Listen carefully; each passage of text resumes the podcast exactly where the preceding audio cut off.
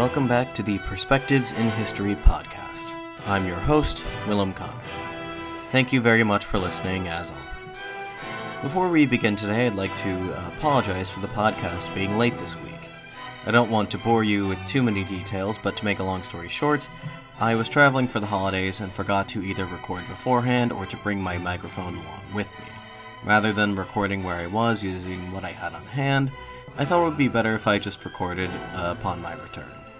Again, very sorry about this, but I'm sure you'll thank me for the audio quality being up to the usual standard. Really quickly, I'd also like to provide a brief update regarding this particular series of the podcast.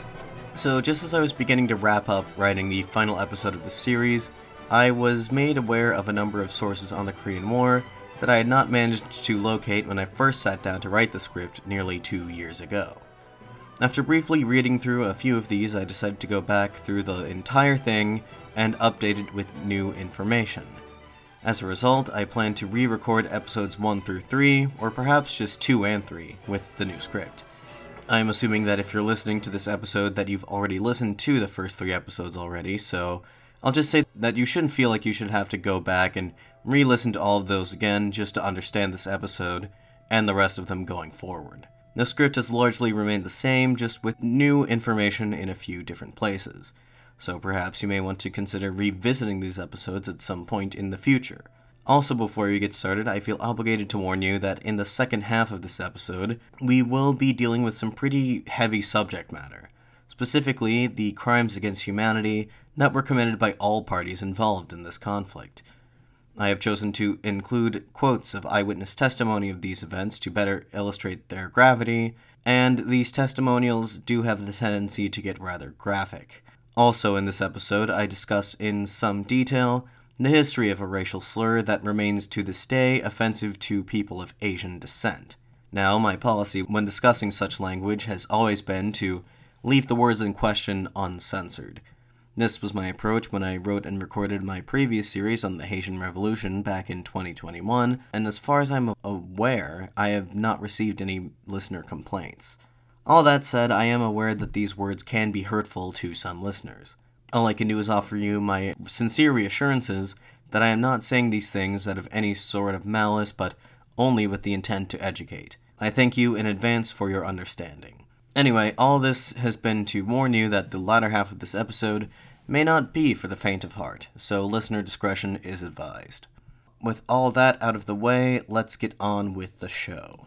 In the last episode of our series on the Korean War, we watched as the war officially broke out when North Korean forces crossed the 38th parallel on June 25, 1950.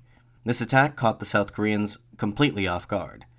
Compared to the South Korean Army, the Korean People's Army, or the KPA as the Army of North Korea was known, was larger, better equipped, and better trained. It was for precisely these reasons that the premier of the Democratic People's Republic of Korea, Kim Il sung, was confident of a quick victory, boasting to Soviet leader Joseph Stalin that he believed that he could win the war and reunite the Korean peninsula in a matter of just three days. After the initial outbreak of hostilities on the remote Ongjin Peninsula, the KPA rapidly pushed south, threatening to capture the South Korean capital of Seoul. ROK army forces broke and fled before the KPA's advance. President of the Republic of Korea, Syngman Rhee, fled the city as early as the night of the 25th. As refugees streamed out of Seoul in anticipation of the KPA's capture of the city, the ROK army detonated explosives on the Han River Bridge, the main route south from the city. 800 people, mostly civilians, were reported to have died in the blast. The destruction of the bridge, in addition to being a humanitarian catastrophe, did little to prevent the KPA from taking Seoul.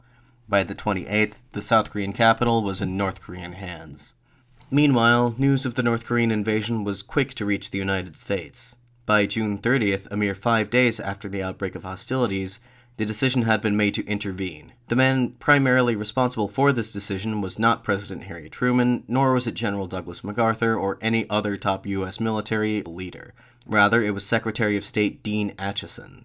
For Acheson and those of a similar mind, while Korea was by no means strategically important from a purely economic or military perspective, it was absolutely crucial to the United States' geopolitical and ideological interests. After the conclusion of the Second World War, the US had occupied the southern half of Korea as little more than an afterthought. The emerging geopolitical context of the Cold War, however, had altered the entire equation.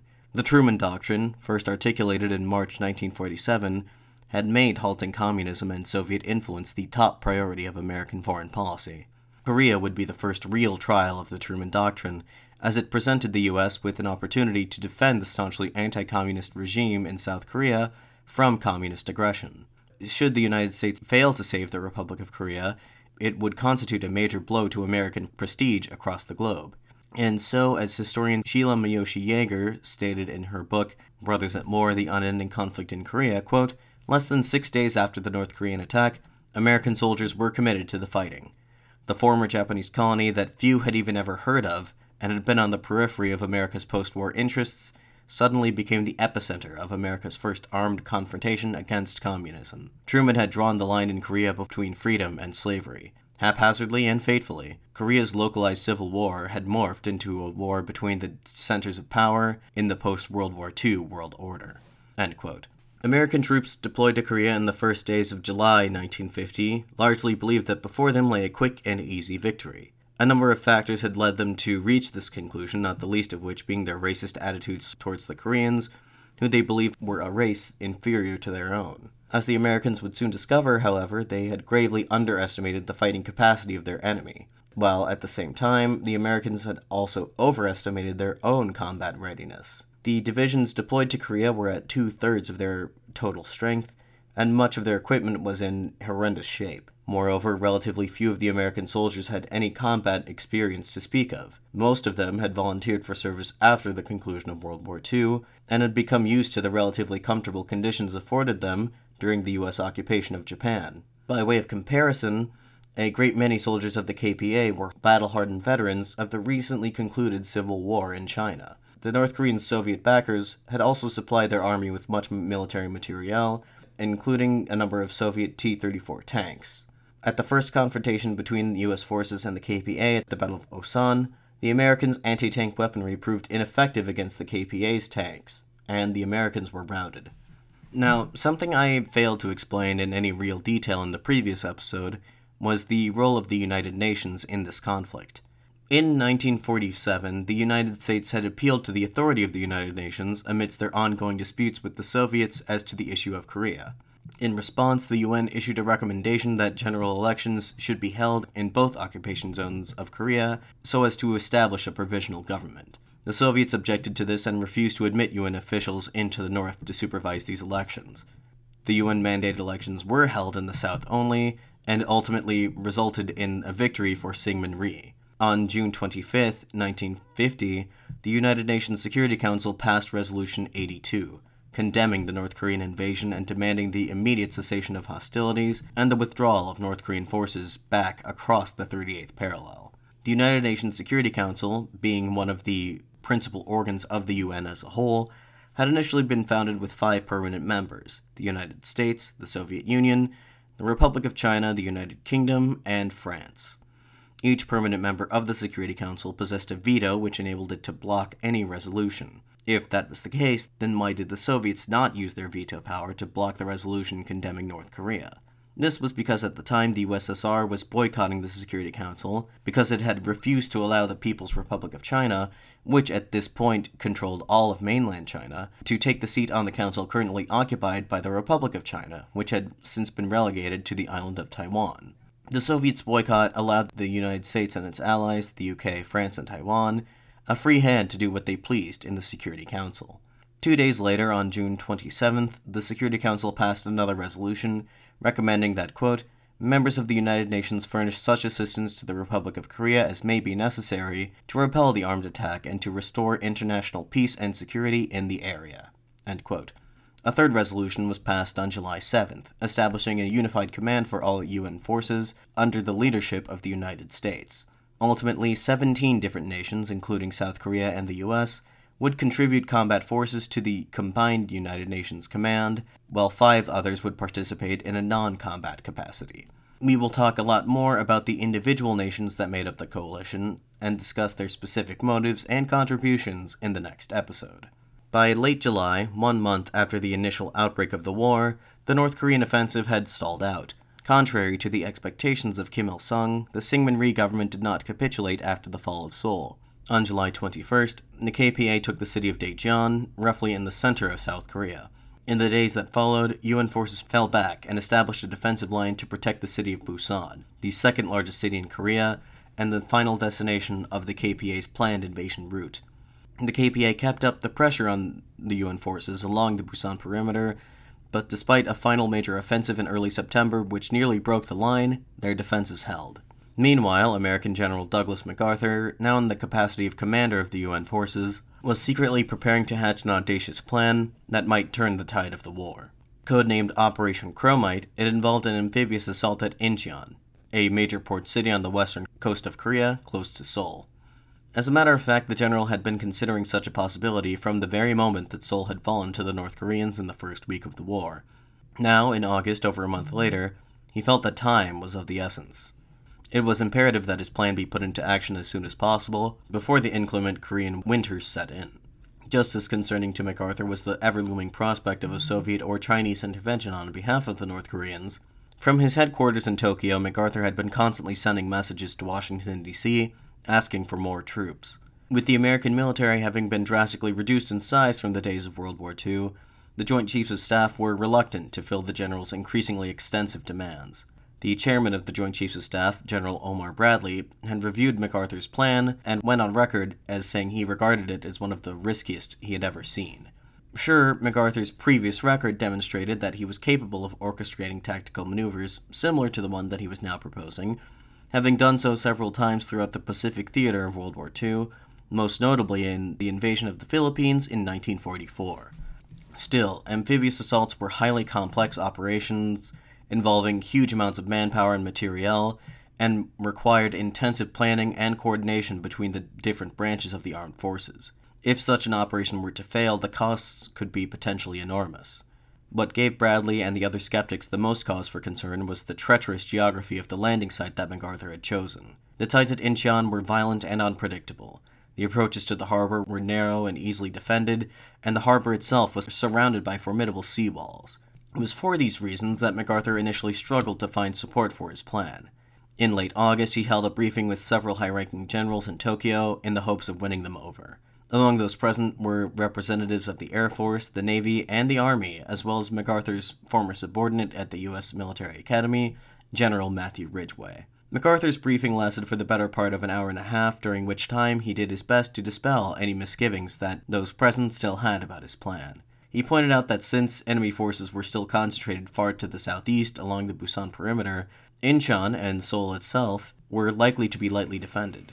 He re emphasized the urgent need to act quickly to turn the tide of the war before conditions became inhospitable or before another belligerent entered the war on the side of the enemy. To those who continued to express doubts about the plan's practicality, MacArthur countered that it was precisely because of the seeming impracticality of the plan that it would be successful, as, quote, the enemy commander will reason that no one would be so brash as to make such an attempt. He concluded by delivering a typically melodramatic speech, stressing the urgency of the situation. Quote, it is plainly apparent that here in Asia is where the communist conspirators have elected to make their play for global conquest. The test is not in Berlin or Vienna, in Paris, London, or Washington. It is here, and now, in South Korea. I can almost hear the ticking second hand of destiny. We must act now, or we will die. We shall land at Incheon, and I shall crush them. With these words, it seemed that the general was finally able to convince his colleagues. Ridgway came away from the meeting saying that, quote, My own doubts have been largely dissolved. He and the rest of those present agreed to advocate on MacArthur's behalf upon their return to Washington, D.C. By August 28th, the Joint Chiefs of Staff gave MacArthur their approval. To the surprise of nearly everyone involved, MacArthur's plan went off without a hitch. To his credit, MacArthur and his staff had planned the operation meticulously, and the planning had taken place with the utmost secrecy. This was no small feat, seeing as how over 260 ships and some 75,000 personnel were involved in the operation, making it one of the largest amphibious invasions in modern history. The battle commenced in the early morning hours of September 15th when, after two days of near constant bombardment from air and sea, the 1st UN forces, elements of the 1st Division of the U.S. Marines, made landfall at Incheon, covered by further naval and aerial bombardment. Within a short time, 40,000 infantrymen had disembarked, along with several tanks. MacArthur's prediction that the enemy would not anticipate an attack at Incheon was absolutely correct. The harbor was defended only by a token KPA force, and there were only about 6,500 men in the Seoul area more broadly, meaning that they were outnumbered by UN forces by a ratio of nearly 6 to 1. By September 19th, most of Incheon had been secured and the advance on Seoul began. In contrast to the rapidity and ease with which the landing operation itself had taken place, the subsequent battle for Seoul was slower and far more difficult. The North Koreans, aware that the enemy would make a push toward the city, had begun to bring in reinforcements. Moreover, they had begun to organize the city's industrial workers into impromptu militia companies to aid in the defense. UN forces had managed to push past the city limits by the 22nd, but encountered unexpectedly stiff resistance. MacArthur, who was single mindedly determined to recapture the South Korean capital as quickly as possible, ordered an all out assault, supported by overwhelming artillery and air support. On the 25th, he prematurely proclaimed that the city had been liberated. In reality, it would take three more days of intense urban warfare to retake the city fully.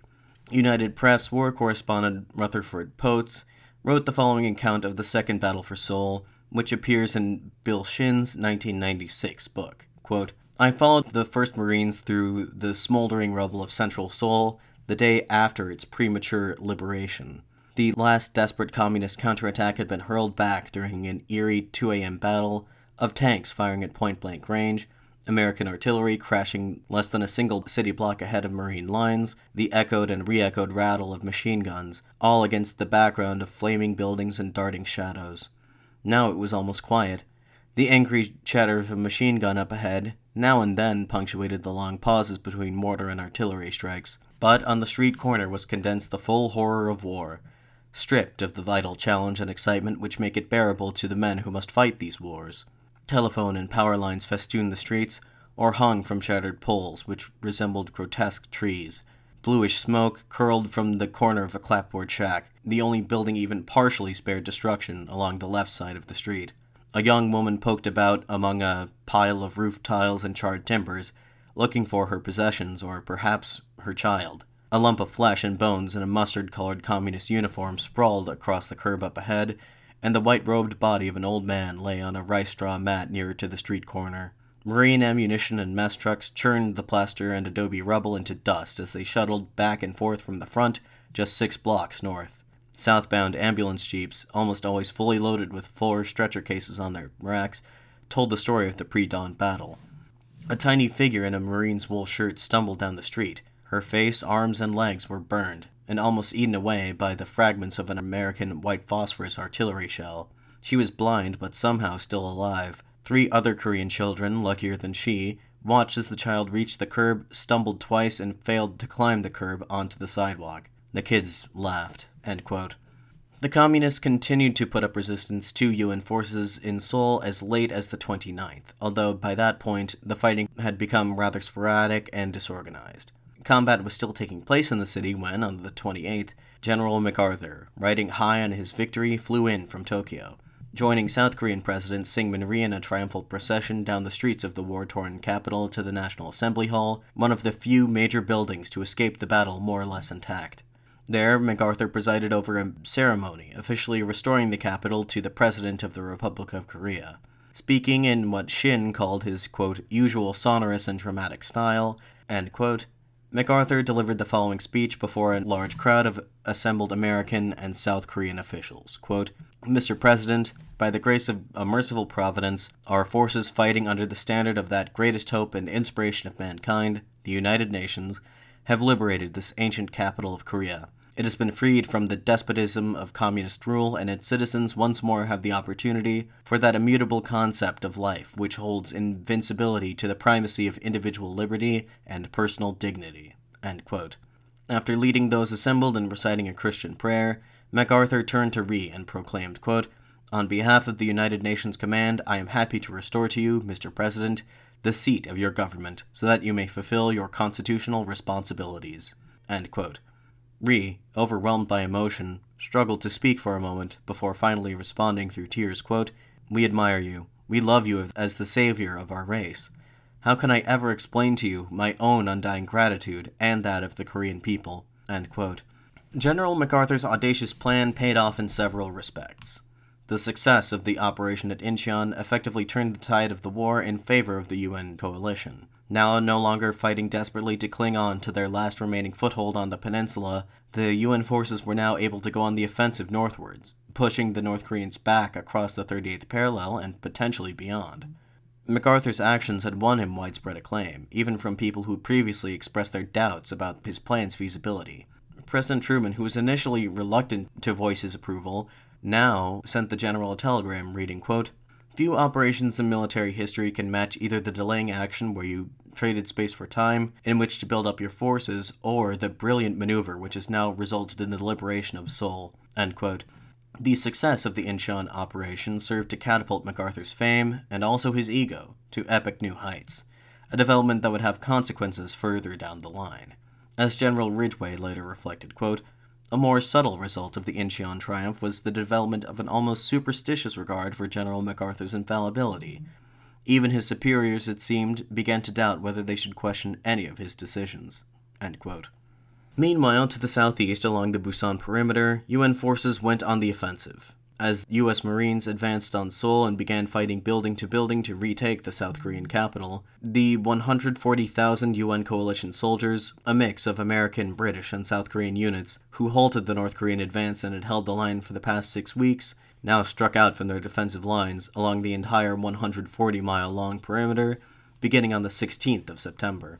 Initially, the KPA attempted to mount a defense, using the hilly terrain of the area to their advantage, but by the 18th, the gravity of their situation had finally set in. For some time already, casualties had been mounting, outpacing their ability to muster reinforcements. The manpower situation had in fact become so dire that the KPA had begun to forcibly conscript South Korean civilians into their ranks, men whose combat experience was non existent and whose loyalty was questionable at best.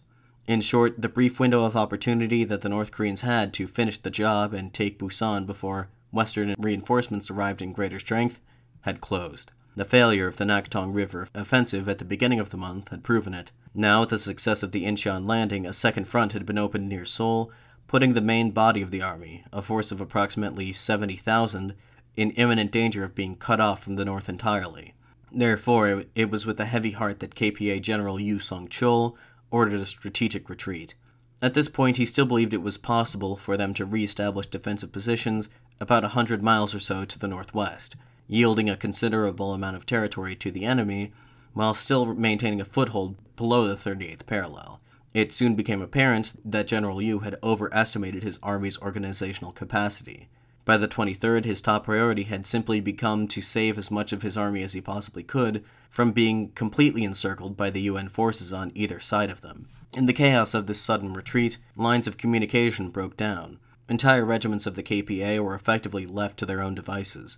The Army's field commanders tried to maintain the cohesion of their units during this time, but this task proved difficult. Thanks to strong leadership, some units managed to withdraw back across the 38th parallel more or less intact, while others effectively disintegrated. In these cases, many soldiers simply deserted, quietly abandoning the ranks and fleeing into the countryside, hoping to hide themselves among the civilian population. This was the course of action taken by most of the South Koreans who had been forcibly pressed into the service of the KPA during the occupation. Several others, mostly South Korean leftists, but some Northerners as well, also broke ranks, but instead attempted to put up resistance to the UN and ROK forces behind enemy lines from places in the countryside. The central nexus of guerrilla activity was Jirisan, a cluster of mountains in the south central area of the country near the southern coast. Jirisan's rugged geography made it somewhat inaccessible for larger formations of soldiers, but the perfect base for guerrillas to stage hostile actions against enemy forces. Raids on supply convoys, sabotage of communication lines, hidden run attacks against patrols, and so on. In fact, the region already had a long history as a hub for resistance fighters in the south, dating all the way back to Toyotomi Hideyoshi's failed invasions of Korea in the 16th century. After the suppression of the Yosu Suncheon Rebellion in 1948, those rebels who managed to avoid death or capture had sought refuge at Jirisan. Now they were joined by approximately 15,000 regular KPA soldiers who split off from their units during the retreat. As the KPA continued to yield territory to UN forces, the first reports began to trickle in regarding atrocities that had been committed by the North Koreans. According to the official U.S. Army history of the war, quote, Everywhere, the advancing columns found evidence of atrocities, as the North Koreans hurried to liquidate political and military prisoners held in jails before themselves retreating in the face of the UN advance. This report's account of events is essentially accurate. During the retreat from the south, the North Koreans sought to extrajudicially kill reactionary elements. That is to say, anyone they determined to have any meaningful connection to the governments of either South Korea or the United States. The victims of this repression were overwhelmingly other Koreans, but more appalling to Western sensibilities, a portion of them were American prisoners of war, including the 40 or so American corpses discovered at the site of one of the war's worst massacres, Daejeon. A former South Korean prison guard named Yi Chun Young later gave an account of what he saw as he returned to his hometown of Daejeon upon its recapture by UN forces. Quote, I entered the prison and walked around and discovered the corpses. They were black and covered with flies. I was speechless. I couldn't believe how cruelly these civilians had been killed. Some had been shot, and others seemed to have been killed by a blunt force that cracked their skulls. We went to the wells and found them full of bodies. We considered what to do. We obtained seven suspected communist prisoners and told them to line up the bodies. They asked to be killed rather than to handle them, so we returned them to the jail. Then I went to the city hall to ask for help, and the next day they had managed to mobilize between three and four hundred people to clear up the bodies. They had them dig holes in the hill behind the prison to bury them. It took them two or three days to do it. At first, we thought of burying each of them individually, but there were just so many bodies that we had to bury them in groups in larger holes. We don't have an exact count, but it must have been between 400 and 500 people. The discovery of more mass graves revealed the death toll of the Daejeon massacre to have been much higher between 5 and 7,000. Once again, Yi's experience in this regard was by no means unique. People were making similarly grim discoveries across the country. The shocking revelations of these mass murders carried out by North Koreans served to reinforce the idea in the minds of the Americans that the enemy that they were facing in Korea was a barbaric and primitive one. Hanson Baldwin, the New York Times columnist, who I quoted at some length in the previous episode to illustrate American attitudes towards the Korean people, wrote on this occasion, quote, in Korea, we are dealing with an unnatural enemy, one who has no regard for human life and who observes no rules of war or humanity. Like the Mongol hordes of Asia's past, this enemy fights with a blend of Asiatic fatalism and communist fanaticism.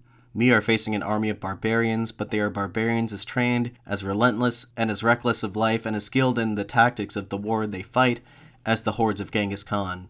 The North Korean hordes, like their Russian masters, have inherited the particular Mongolian penchant for cruelty, and they use weapons of terror.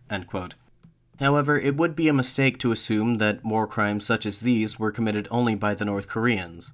As terrible as the crimes committed by the North Koreans were, and I by no means intend to simply write these off or to excuse them, the fact of the matter is that some of the war's worst atrocities were committed by South Korean forces against other Koreans.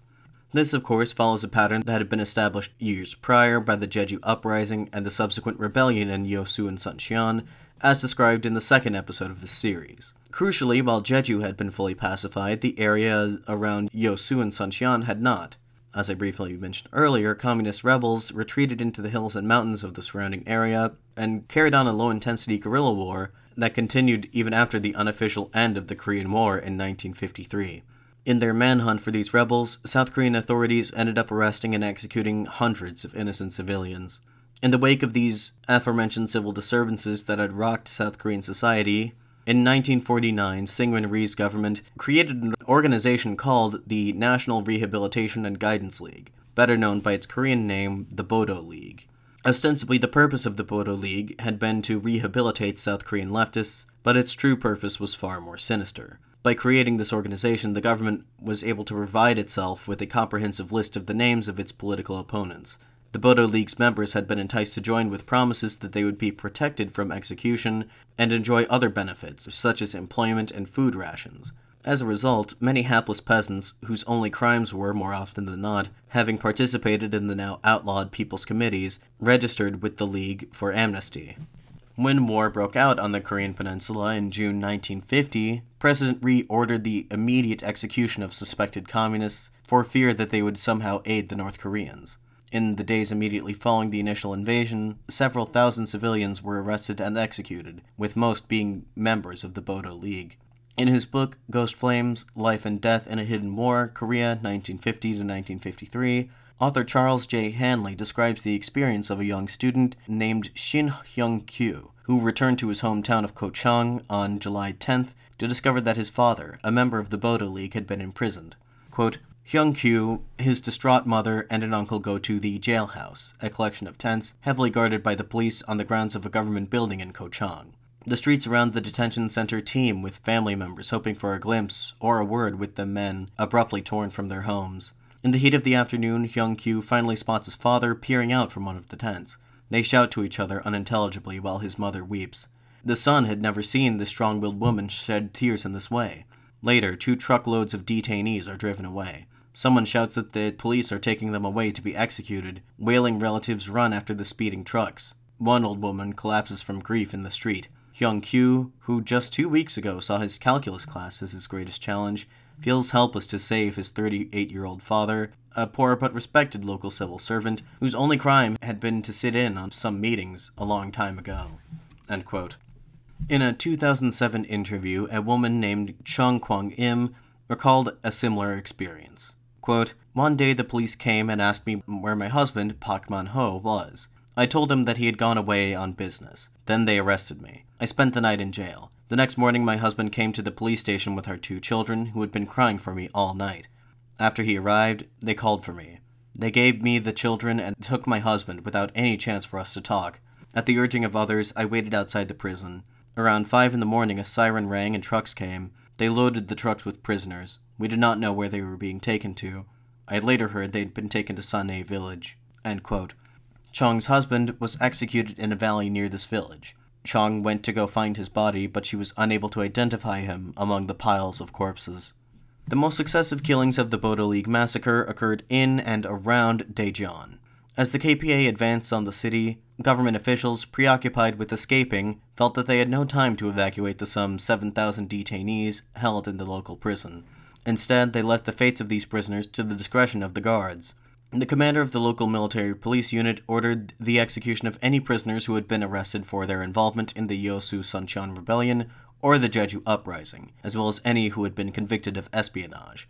However, time was short, and there was not enough time to properly sort through the records of all 7,000 prisoners, so in the end, they were all marked for death. Yi Chun Young, the South Korean prison guard, who I quoted earlier expressing his horror at the discovery of bodies of 500 people executed by North Korean forces, was actually a, a direct participant in the Daejeon massacre carried out by the South Koreans.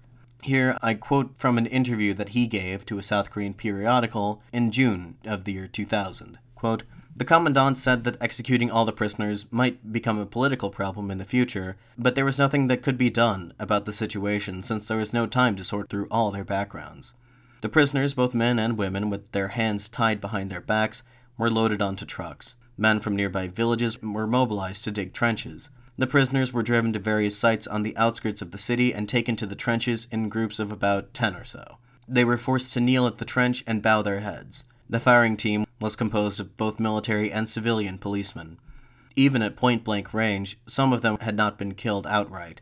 The commandant ordered me to confirm the executions and to finish off those who were not yet dead. I was carrying a 45 caliber pistol, unlike the other guards who had smaller caliber pistols. I shot those who were still alive and squirming as I walked by them. I did as I was ordered. As I walked by, I heard from behind me, Sir, sir, I am not dead yet. Please, sir, shoot me. I turned around and saw a man who had worked in the mess hall. He had been in prison for theft and had only one year left to serve on his ten year term. Why didn't he say, Hey, you bastard, I am not dead yet. Shoot me already, you bastard. Why did he call me sir instead? He had no hostility towards me, and suddenly I felt a rush of anguish and respect for this man. He asked me to shoot him because he was suffering, and I did. Yi defended his actions on the basis that he was just following orders.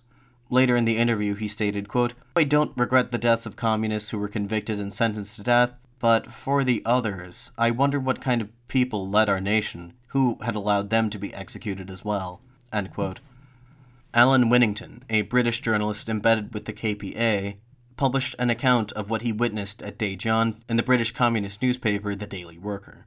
Quote, Try to imagine a valley. It is about five miles southeast of Daejeon. Hills rise sharply from a level floor of a hundred yards across and a quarter of a mile long. In the middle, you can walk safely, though your shoes may rest on American cartridge cases. But on the sides, you must be careful, for the rest of this valley is merely a thin crust of earth covering the corpses of 7,000 men and women. One of the party with me stepped through nearly to his hip in rotting human tissue. Every few feet, there is a fissure in the topsoil, through which you can see into a gradually sinking mass of flesh and bone. The smell is something tangible and seeps deep into your throat. I could taste it for several days after. All along the death pits, waxy hands and feet, knees, elbows, and twisted faces and heads, burst open by bullets stuck to the soil. All six of the death pits are six feet deep and from six to twelve feet wide, with the biggest being 200 yards long. The local peasants had been forced to dig them. On July 4th through the 6th, all prisoners from the jails and concentration camps around Daejeon were taken in trucks to the valley after first being bound with wire, knocked unconscious, and packed like sardines on top of each other. So truckloads were driven into the valley and flung into pits. Peasants were made to cover the filled sections of the pits with soil. When UN forces retook Daejeon in October 1950, the bodies of people killed by South Koreans were reported to have been killed by the North Koreans instead, thus making it practically impossible to arrive at a clear understanding of what had actually happened at Daejeon. Winnington was not the only journalist who reported South Korean atrocities to Western audiences. Take also, for instance, this account written by British reporter James Cameron for the Picture Post, in which he compared the South Korean detention camps in Busan to the Nazi concentration camp Bergen Belsen. Quote, I had seen Belsen, but this was worse. This terrible mob of men, convicted of nothing, untried, South Koreans in South Korea, suspected of being unreliable. There were hundreds of them. They were skeletal, puppets of string, faces translucent gray, manacled to each other with chains, cringing in the classic Oriental attitude of subjugation, the squatting fetal position amidst piles of refuse. Around this medievally gruesome marketplace were gathered a few knots of American soldiers, photographing the scene with casual industry. I took my indignation to the UN Commissioner, who said very civilly, Most disturbing, yes, but remember that these are Asian people, with different standards of behavior, all very troublesome. It was supine and indefensible compromise. I boiled, and I do not boil very easily. We've recorded the situation meticulously with words and photographs. Within the year, it nearly cost me my job and my magazine its existence. The Picture Post never ran Cameron's article, and it did in fact go under shortly thereafter. Publicly, the United States government denied that reports like Winnington's were true, with the American Embassy in London dismissing Winnington's account as being nothing more than communist propaganda. Behind closed doors, however, these same officials worried that there might be some truth to these reports and deliberated with each other as to how to approach the situation. Many in the government of the United States and other nations in the UN coalition knew that information about the actions of their South Korean allies could not remain buried forever. Telford Taylor, an American lawyer, most famous for serving as the chief counsel for prosecution at the Nuremberg trials after World War II, wrote to the New York Times, quote, it seems apparent, if we take the press accounts at face value, that the atrocities have not all been the work of the North Koreans. The laws of war and war crimes trials are not weapons like bazookas and hand grenades to be used only against the enemy. The laws of war can be law only in the true sense if they are of general application and applied equally to both sides. We will make ourselves appear ridiculous and hypocritical if we condemn the conduct of the enemy while at the same time troops allied with us are with impunity executing prisoners by means of rifle butts supplied to backbones. But how could the South Koreans be restrained? We'll have a lot more to say about the crimes against humanity committed by Syngman Rhee's regime and how these led to strained relations between the ROK and their allies in the future. But for the time being, let's turn to the American side of things. There is a lingering question as to the extent of the Americans' knowledge of the massacres of civilians carried out by the South Koreans, as well as their capacity to have done anything to prevent them. General MacArthur received dozens of reports of massacres like those that had occurred in Daejeon, but he regarded such things as being an internal matter of South Korea, and as such he did nothing to put a stop to them. He deferred any and all inquiries on such matters to the American ambassador to South Korea, John Muccio. For his part, the ambassador entreated the South Korean government to only execute prisoners humanely and after they had received due process under the law but realistically, there was not much else that he could have done. It should go without saying, of course, that the US military was also responsible for a number of their own war crimes in Korea, the most infamous of which was the Nogunri massacre. In order to tell the story of this incident, we will have to backtrack a bit chronologically from September 1950 to July of that year. As you'll recall, at this time the strategic situation in Korea had yet to stabilize. The front was highly fluid as US and ROK forces lost ground to the rapidly advancing KPA. From the earliest days of the war, the constant stream of Korean refugees fleeing the war zone presented the Americans with a problem. First, the seemingly endless columns of refugees constantly blocked the soldiers' line of fire or overcrowded the roads, thereby slowing troops and equipment headed to the front lines. More serious was the potential threat of North Korean infiltrators among the refugees. As happens so often in times of war, the line that distinguishes civilians from combatants became increasingly blurred, and before long American soldiers began to see enemies everywhere. One American war correspondent reported that, quote, Time after time, an American soldier would pass an innocent looking bearded farmer hoeing a rice paddy only to be confronted with the same figure lobbing grenades at him in a dawn attack. On July 26th, Ambassador Muccio sent the following message to his superiors in Washington, D.C., informing them of the threats posed by these refugees. Quote, the enemy has used the refugees to his advantage in many ways. By forcing them south and clogging the road so as to interfere with military movements, by using them as a channel for the infiltration of agents, and, most dangerous of all, by disguising their own troops as refugees, who, after passing through our lines, proceed, after dark, to produce hidden weapons and then attack our units from the rear. Too often, such attacks have been devastatingly successful. There was no small degree of confusion among American commanders in the field regarding how civilians near the constantly shifting front line should be handled. Contradictory orders were often issued, ordering some civilians to evacuate further south, others to go north, and still others to remain in place. On July 26th, an order was issued to American soldiers in Korea that, quote, no refugees will be permitted to cross battle lines at any time, U.S. planes dropped leaflets on settlements to the north of the front, warning civilians that, quote, if refugees appear from north of the U.S. lines, they will receive warning shots, and if they persist in advancing, they will be shot. American soldiers were growing more paranoid by the day about the possibility of partisan attacks, but fear was not the only emotion that the average GI was dealing with at this time. There was also a profound sense of frustration among the ranks as Americans were dealt defeat after embarrassing defeat, setback after setback. After all, most of the Americans who had deployed to Korea in these crucial early days thought that this would be a cakewalk. They were not prepared to face an enemy as capable as the North Koreans, nor were they prepared for the inhospitable conditions of subtropical South Korea in midsummer.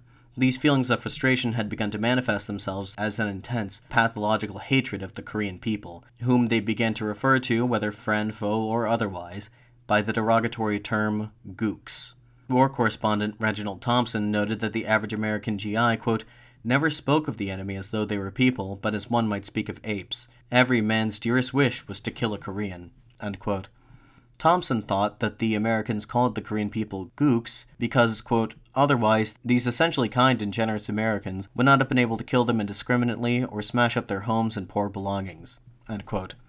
In this atmosphere, tinged with frustration and racially charged paranoia, it was only a matter of time before a tragedy occurred.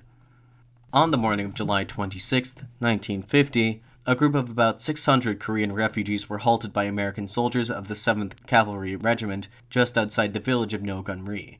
A quick note regarding this particular regiment and its checkered past this was the exact same 7th Cavalry Regiment of the U.S. Army that had carried out the Wounded Knee massacre of 1890. The soldiers ordered the refugees to clear the road and wait along some nearby railroad tracks. Once there, the soldiers confiscated any and all knives, agricultural implements, and anything else that could conceivably be used as a weapon. Waiting for hours in the 90 degree weather, the soldiers refused to give the refugees permission to continue southward. Then, suddenly, around noon, the group of refugees was strafed by an American aircraft. Panic ensued as people were struck down by bombs and machine gun fire.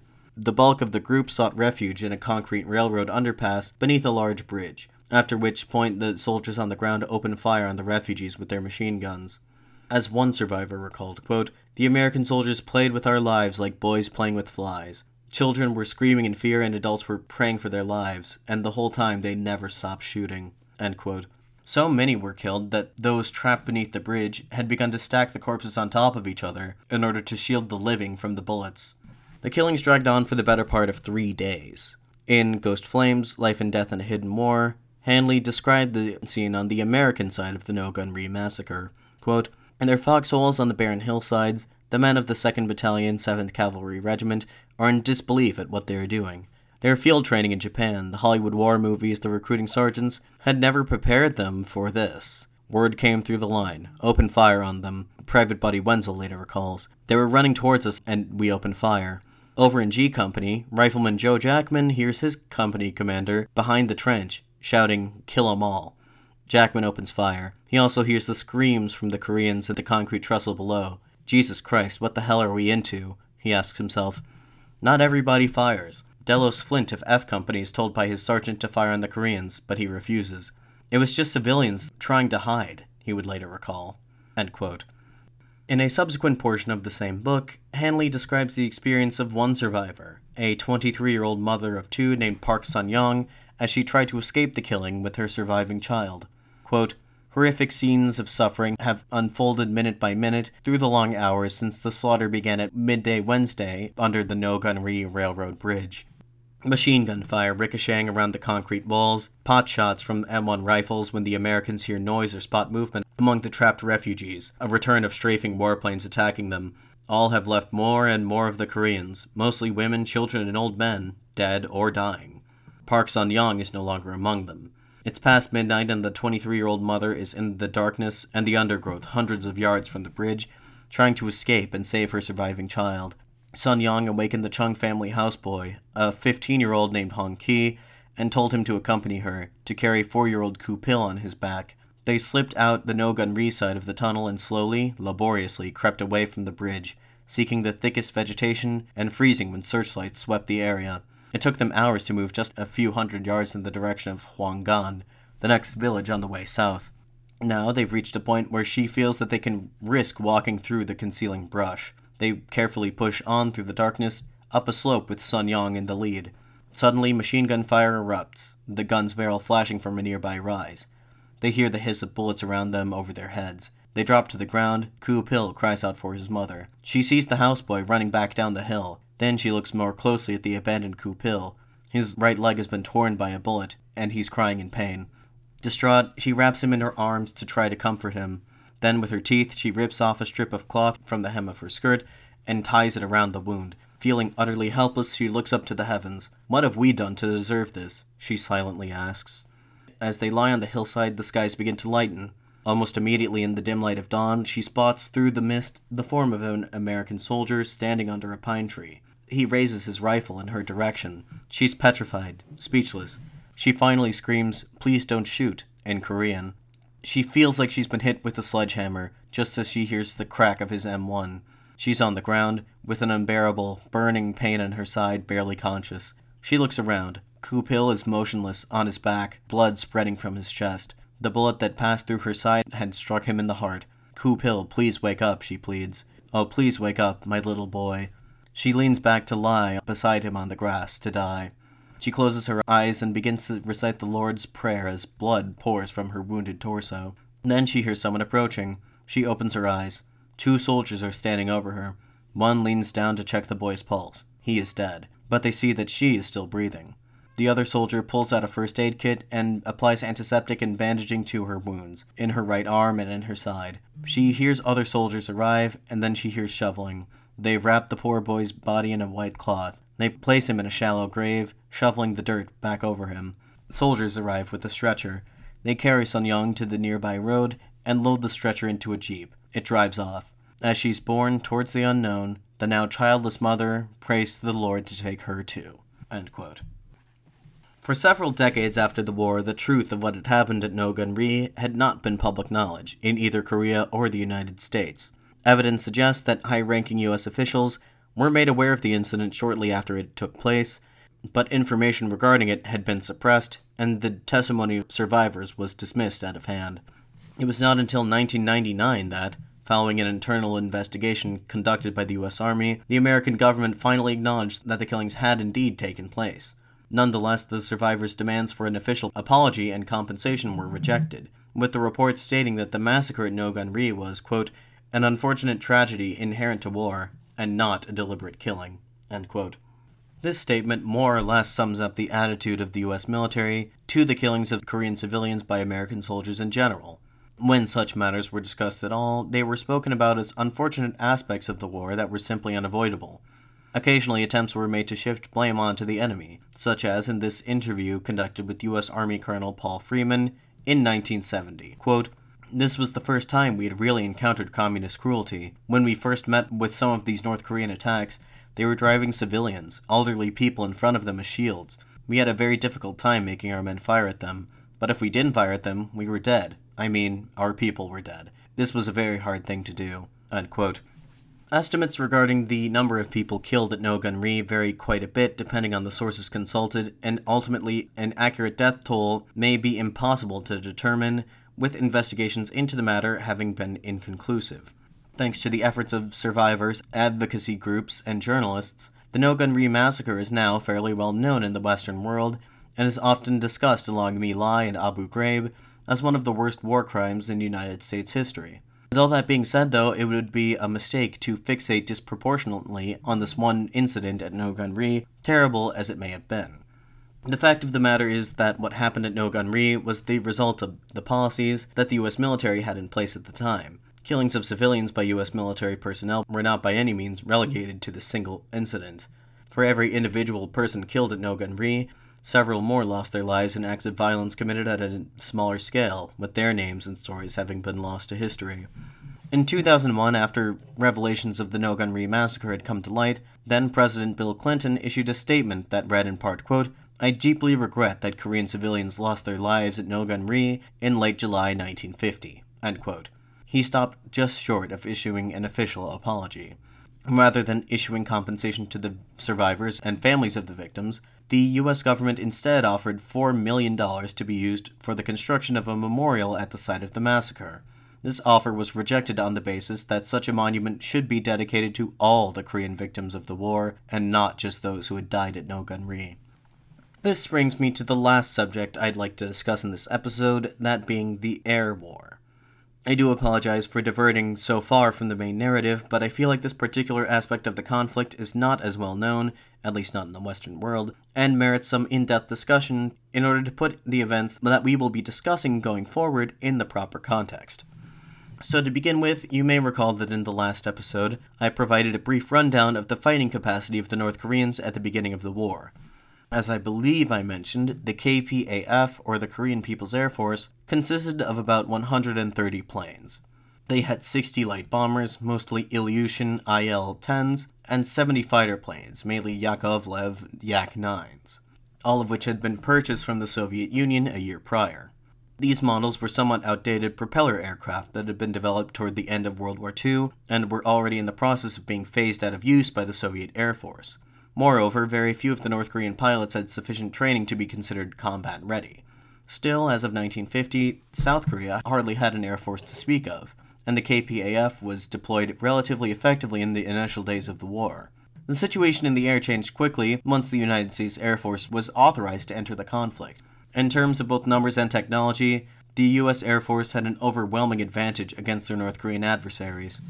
As of June 1950, the USAF had over 4,000 aircraft active in Asia and the Pacific that could be redeployed to Korea in a matter of days. Additionally, many of these planes were powered by jet engines, which drastically improved their speed and maneuverability. Within a matter of days, the Americans were able to wrest back control of the skies from the North Koreans, and by early August, it was reported that the North Korean Air Force had been effectively destroyed.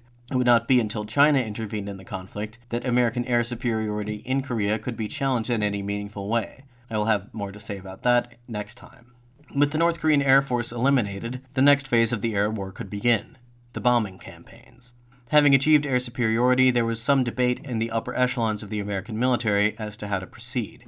At the risk of somewhat oversimplifying matters, during the course of the Second World War, there were two main approaches to strategic aerial bombing both having their own strategic advantages and ethical and practical concerns that had to be taken into consideration. Precision bombing, which designated specific targets for destruction while attempting to limit collateral damage and civilian casualties, was generally preferred as the more humane and cost effective option. The alternative to precision bombing, area bombing, sought to maximize destruction in a wider area with the aim not being limited to the destruction of certain targets, but also demoralizing the enemy. This was the rationale behind several of the bombing campaigns of World War II that resulted in the near wholesale destruction of cities like Dresden and Tokyo. However, the high rates of civilian casualties and the questionable effect that these bombings actually had on enemy morale caused this approach to fall somewhat out of favor by 1950. In the early days and weeks of the war in Korea, the desire of American political and military leadership to limit the scale of the conflict led them to pursue a policy of precision bombing. Pilots were instructed to only bomb targets deemed to be, quote, vital to the enemy's war making capacity, end quote. Acceptable targets included communications and logistical infrastructure, military installations, and industrial facilities. Despite this policy being in place from July to October 1950, hundreds of civilian casualties were reported during this period. The simple fact of the matter is that the bombs that were in use at this time were not nearly as sophisticated as the ones that are used in the current day. During World War II, it was understood that even in the context of a so called precision bombing operation, at most an estimated 20% of explosives deployed would actually hit their intended target. Subsequent technological advances may have increased accuracy somewhat, but not significantly. Since Korea, especially the North, had been industrialized to a greater degree than the South, targets seemed acceptable by the Air Force Command tended to be located near major population centers. Therefore, given the general inaccuracy of the bombings, the result was significant civilian casualties. The policy of precision bombing was abandoned after less than three months when the Air Force began to run out of targets. But instead of deeming their mission accomplished and scaling down operations, the remainder of the war saw a massive escalation in the bombing campaigns in terms of intensity, frequency, and the destruction wrought. Now, in the initial draft of the script for this series, I continued this discussion of the air war in this episode past this point, but I feel that for the sake of chronology and time management, it would be best to discuss this topic further in the next episode. Additionally, in the final episode of the series, I plan to offer a further assessment of this aspect of the war and its more lasting impacts. But in the next episode, we will pick up about where we left off with the main narrative in the autumn of 1950, shortly after the Battle of Incheon and the recapture of Seoul. I will also include a discussion of the other non US and ROK participants in the UN coalition, as well as a discussion of how the world's communist countries reacted to the North Koreans' stunning reversal of fortune. All of this building, of course, to another decisive turning point in a war that has been filled with decisive turning points. So please be sure to tune in again in two weeks to hear the next exciting episode of the Perspectives in History podcast series on the Korean War. In the meantime, if you have any questions, comments, or concerns you'd like for me to address, please do not hesitate to send me an email at perspectivesinhistorypod at gmail.com. You can also reach me on Facebook and the website formerly known as Twitter, links to both of which will be in this episode's description. If you like the show and want to help keep it going for the foreseeable future, consider helping me out monetarily either by becoming a supporter of the show on Patreon or by purchasing some used books from me on eBay. Links to both of these web pages can be found in the episode's description as well. Before doing my usual sign off, I'd like to briefly remind you about what I said at the top of the show about the reworked versions of episodes 1 through 3 of the series that I will be uploading hopefully in the next few days. To clarify, I will be updating the file for each of these episodes and not reposting them, so you won't receive a notification or anything. But I reassure you, they will be new recordings with additional content. Hopefully, by the time the next episode releases, I'll be done with this, and I'll be sure to let you know at the top of the show next time. One last thing. Since this was scheduled to be the final episode of the year, I'd like to take the opportunity to thank you all for listening to the podcast. 2023 has been a massively successful year for the show, and it's thanks to you all. So, whether you're new, or if you've been on board since 2020, or even if you're listening to this sometime in the future, I'd like to give you my most sincere thanks and to wish you all a happy new year for 2024. May it be better than the last in every way possible. Anyway, that's quite enough for the time being. Until two weeks from now, this has been the Perspectives in History podcast. Thank you again for listening. I'm your host, Willem Connor, signing off.